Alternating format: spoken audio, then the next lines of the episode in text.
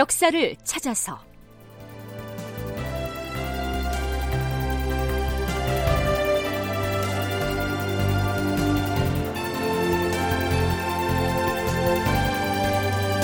제901편 흉흉한 민심을 틈타 반역을 꾀하다. 극본 이상락 연출 최홍준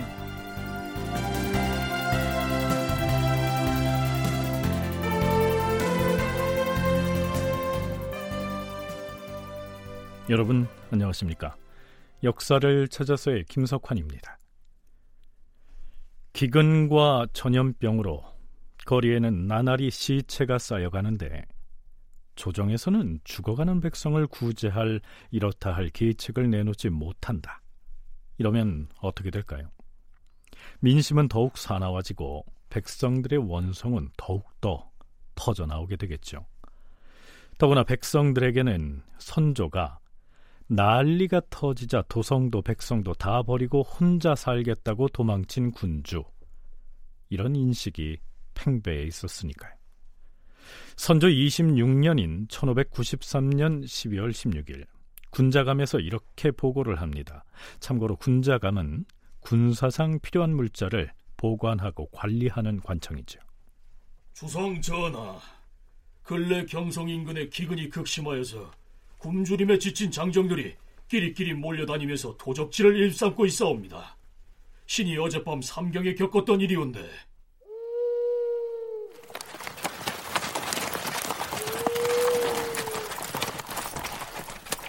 수상한 자들 50여 명이 말을 타기도 하고 혹은 걷기도 하면서 곧바로 양곡 창고 문 앞에까지 이르러 싸운데 너, 희들은 어디서 온 누, 누구냐?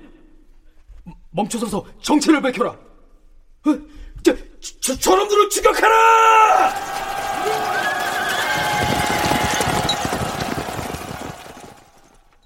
근처에서 파수를 보던 사람들이 일시에 외치며 쫓아가자 그 무리는 횃불을 밝히면서 강가로 물러갔는데 얼마 뒤에 바라보니 횃불이 꺼지고 그자들이 간 곳을 알 수가 없었사옵니다.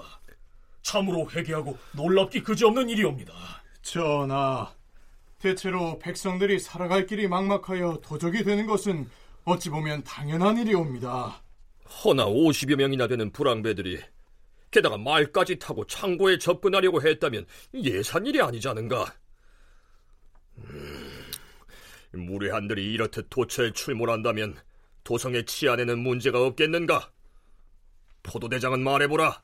전하, 그렇지 않아도 도성 안팎에 외방에서 몰려온 도적들이 활과 화살까지 지니고 횡행하고 있는 실정이옵니다. 방어 임무를 맡은 군사들은 겨우 100여 명에 불과한데다 그나마 대부분 병이 들고 노쇠한 자들이어서 걱정이옵니다. 더구나 그들 중 절반가량은 자기 차례가 되어도 무단으로 근무를 빠지는 등 기강이 말이 아니옵니다. 병조의 명하시어서 궁중을 수비하는 금군 가운데서 30명 정도를 차출하여 주야로 돌려가며 순찰하게 해주시옵소서. 알겠느니라. 승정원에서는 병판에게 전하여 조처하게 하라. 도성 안팎의 사정이 이러했으니 임금인 선조로서는 기근에 허덕이고 있는 백성에 대한 구제책 마련에 앞서서 우선 스스로의 신변부터 걱정해야 할 처지였죠.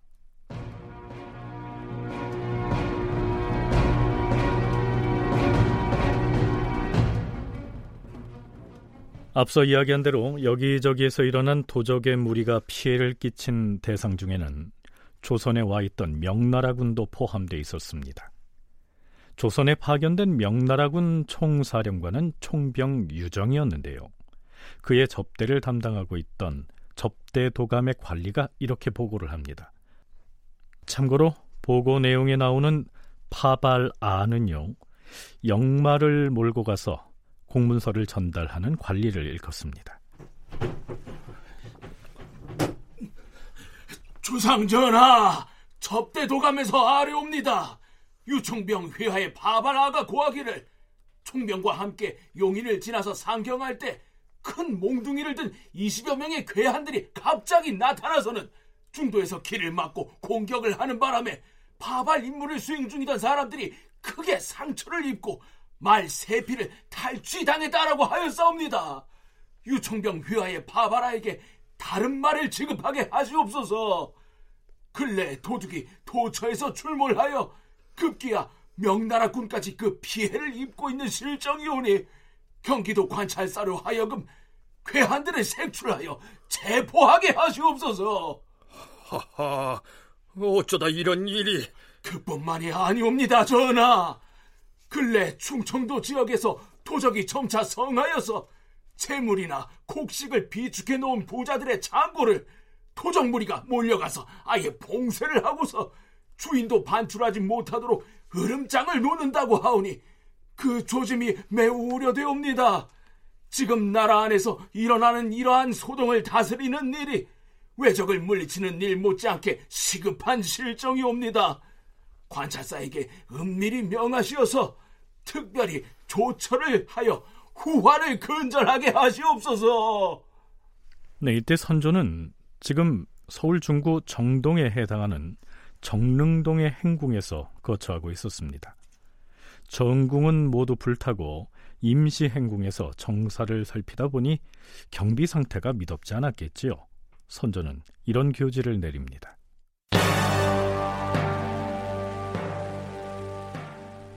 이곳 행궁을 경계하는 상태가 말할 수 없이 허술한데도 불구하고 대소 신료들 중 누구 하나 걱정하는 사람이 없으니 이러다 간사한 무리가 행궁 인근에까지 와서 날뛰지 않을까 심히 우려하는 바이다.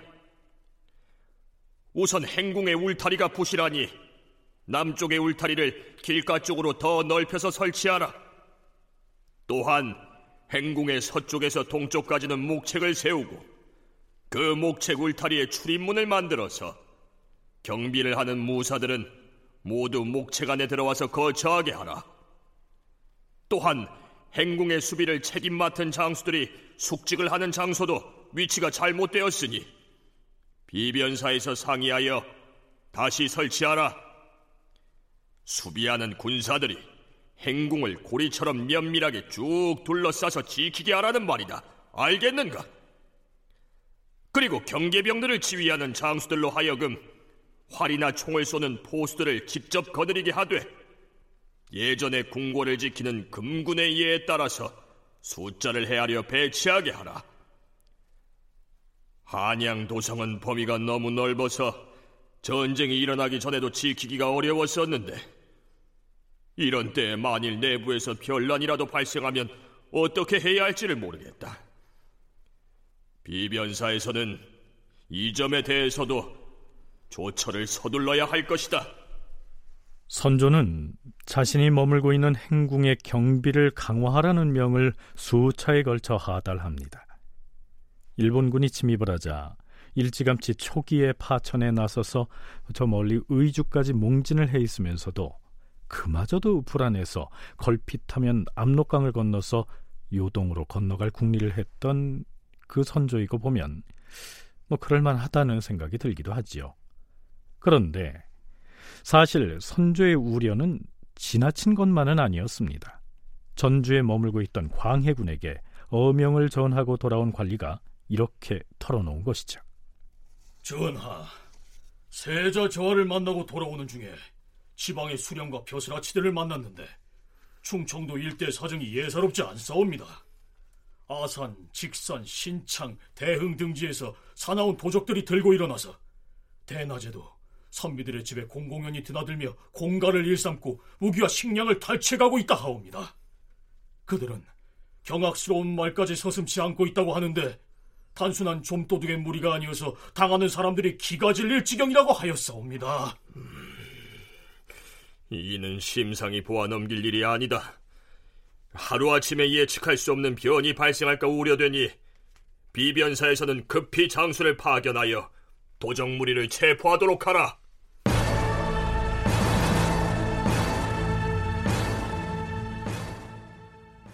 자, 잠깐.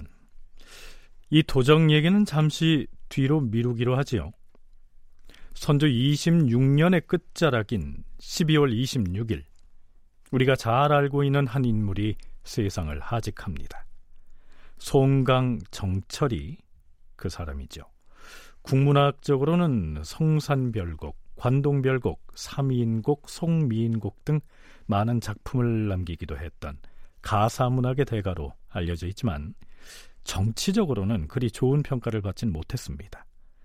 정철의 졸기를 실록에 기술한 사관은 이런 사평을 남기고 있습니다.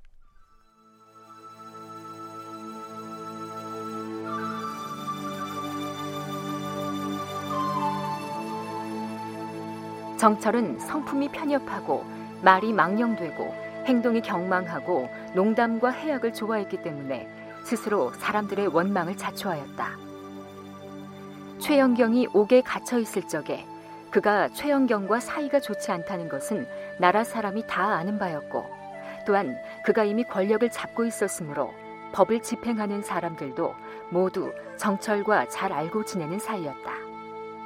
그런데도 최영경을 살리지 않고 마침내 죽게 만들었으니 어떻게 의심을 면할 수 있겠는가? 게다가 정철은 어떤 사안이 발생하였을 때 이에 대응하는 재간도 모자라서 충청, 호남 등 양호 지방의 채찰사로 임명되었을 때에는 인심을 만족시키지 못하였고 중국의 사신으로 가서는 질문에 응대를 잘 못하였으므로 죽을 때까지 비방이 그치지 않았다. 네, 물론 사관이 실록에 남긴 이런 사평이 객관적인 인물평이라고 단정할 수는 없겠지요.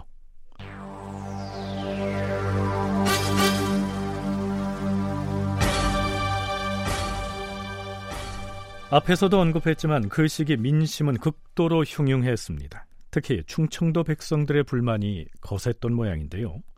선조수정실록 27년 1월의 기사를 보면 이런 내용이 나옵니다. 당시 굶주린 백성들은 사방으로 뿔뿔이 흩어지고 군사들은 군대를 뛰쳐나간 뒤에 서로 모여서 무리를 이루었는데 그 중에서도 경기도와 충청도에서 더욱 심하였다. 한강 이남에서 조령까지의 지역과 충청도의 험한 지역에 도적들이 많이 잠복해 있으면서 마을을 노략질하였으므로 그곳을 지나다니던 행인들의 발걸음이 두절되었다. 주와 군에서 관군을 동원하여 수색을 하고 토벌을 하면 일시 흩어졌다가 다시 모이곤 했으므로 그들을 소탕할 수가 없었다. 충청도에서도 특히 아산만 일대에 거주하던 주민들의 불만이 상대적으로 컸다고 하는데요. 순천향대 이순신 연구소 최장명 소장의 얘기 들어보시죠. 아산만 일대거든요, 여기가. 이건 내포 지역인데, 여기가 당시 수로교통 요충지고 많은 물자가 이제 집화되는 그런 장소인데, 서울에 있는 사람들이 뭐 왕실, 공안대장 할것 없이 이쪽으로는 다 거의 막 많이 필요는 와 있습니다. 이 사람들 와 있으면서 여러 가지 막 징발을 합니다, 징발을. 여역 징발도 하고, 관병을 모집하기도 하고, 어병 모집하고, 이렇게 막 강제적으로 하고 또 식량도 막 징발하고 뭐 수송도 하게 하고 막 여러 가지 엄청나게 많은 어, 징발을 하다 보니까 이 백성들의 삶이 너무나 궁핍해지고 그 어려워지니까 이렇게 고통스럽고 하니까 그 불만이 커졌죠. 거기다가 이 관리들의 수사령이가 아주 과중이 됩니다. 그래서 이 전란과 기근으로 인한 고통도 막 힘든 데다가 부패한 관리들에게 수사를 진행되니까 결국 이러한 상황에서 반란이 터지고 맙니다. 역사에서는 이것을 송유진 반란 사건 혹은 송유진의 난이라고 기록하고 있습니다. 기어코 호서 지방에서 반역을 꾀하는 자가 나타났단 말인가? 그 자가 누구인가? 송유진이라는 자이옵니다. 본래는 서울 태생인데 서울 출신으로서 그 아비가 중국어를 통역하는 역관이었다 하오며 뭐라? 그러면 그저 배고픔을 참지 못하여 뛰쳐나와서 무리지어 약탈을 일삼은 무식한 불황배가 아니란 말인가? 그러하옵니다, 전하. 그자는 공부도 할 만큼 해서 학식도 꽤 갖춘 자라고 하옵니다. 또한 그자는 전쟁이 터지자 천안의 친군의 집으로 내려가 머물면서 그 지역에서 의병을 일으켜 외적에 대항하여 싸우기도 하였사옵니다. 그런 자가 어찌하여 그런 흉모를 꾸밀 수 있단 말인가? 전하, 송유진은 천안과 직산 사이에 이곳저곳에 출몰하며 도적질을 하였사온데 점점 방자한 마음을 품고서 한양 도성의 수비가 허술하다는 것을 알고는 결국 영무할 마음을 갖게 된 것으로 사료되옵니다. 그는 주변의 여러 도적 무리를 유인하고 자칭 의병 대장이라 칭하면서 나는 사람을 죽이기 위해서 너희들을 불러 모은 것이 아니다. 나라를 태평하게 하고 백성을 평안하게 하기 위해서 일어나는 것이다. 뜻을 같이 할 자들은 나를 따르라!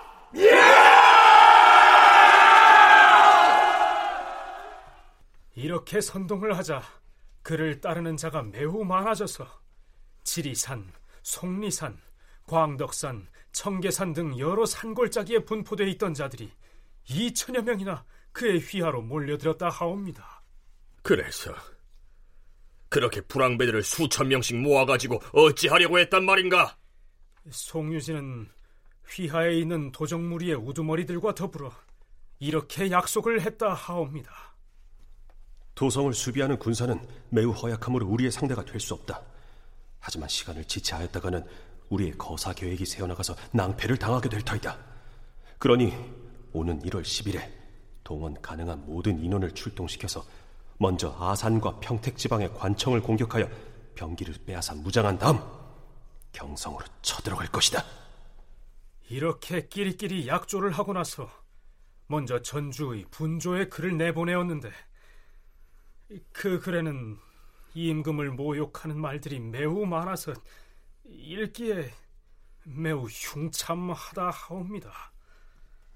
네, 이 송유진이 거사를 결행하기 직전 전주의 분조에 글을 보냈다라고 했는데요. 이 시기의 전주에는 세자인 광해군이 제2의 조정격인 분조를 책임 맡아 운영하고 있었습니다. 이때 송유진이 광해군에게 써보낸 글에는 임금인 선조를 모욕하는 표현들이 너무나 많아서 흉참하였다 라고 했는데요. 글쎄요. 선조실록에는 그 내용이 올라 있지 않아서 확인할 방법은 없습니다. 하지만 임진왜란 발발 이후 선조가 어떻게 처신해 왔는지를 감안하면 송유진이 광해군에게 보낸 서찰에 어떤 표현으로 선조를 질타를 했는지 뭐 조금은 짐작할 만합니다. 자, 그런데요. 결론부터 말하자면 송유진은 거사를 결행하기 직전에 체포됐기 때문에 그의 반역 음모는 결국 무위로 돌아갑니다. 하지만 밀라는 거기서 그치지 않지요. 이로부터 3년여 뒤인 1596년엔 역시 충청도에서 이몽학의 난이라고 하는 대규모 반란 사건이 터져 나오게 됩니다. 전남대 김경태 교수의 얘기 들어보시죠. 송유진의 반란 사건에는 군역과 부역을 필해 살아가던 백성뿐만 아니라 양반사족과 무인도 참가하고 있었습니다. 이들이 내세우려고 했던 포고문을 보면 왕의 악정, 나쁜 정치, 그리고 해소되지 않는 붕당, 과중한 부역, 이걸 해소하기 위해 내가 왕을 갈아치우겠다 선언하고 있는데요. 어, 물론 이 사건은 모의 단계에서 송유진 일당이 체포되면서 실제 반란으로 이어지진 않았습니다. 음, 송유진의 난은 이몽학의 난과 더불어 주모자가 중앙정부를 전복하고 새로운 정권을 만들겠다는 의지를 보이고 있었다는 특징을 지닙니다. 그러니까 규모가 크고 그 목표도 아주 컸던 임진란 때의 두 개의 유명한 가장 큰 규모의 반란이었던 것이죠. 물론 송이진난은 모의에 그쳤지만 공통점을 찾자면 난과 송이진의 난은 주도자가 서울 출신이었는데요. 신분에서 비롯되는 차별도 원인 중 하나였을 것으로 추측하고 있습니다. 다큐멘터리 역사를 찾아서 다음 시간에 계속하겠습니다.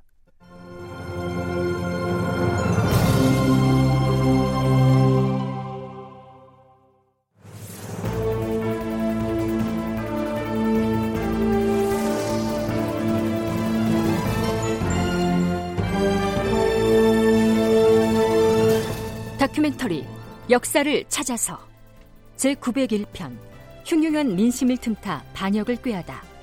이상락 극본 최홍준 연출로 보내드렸습니다.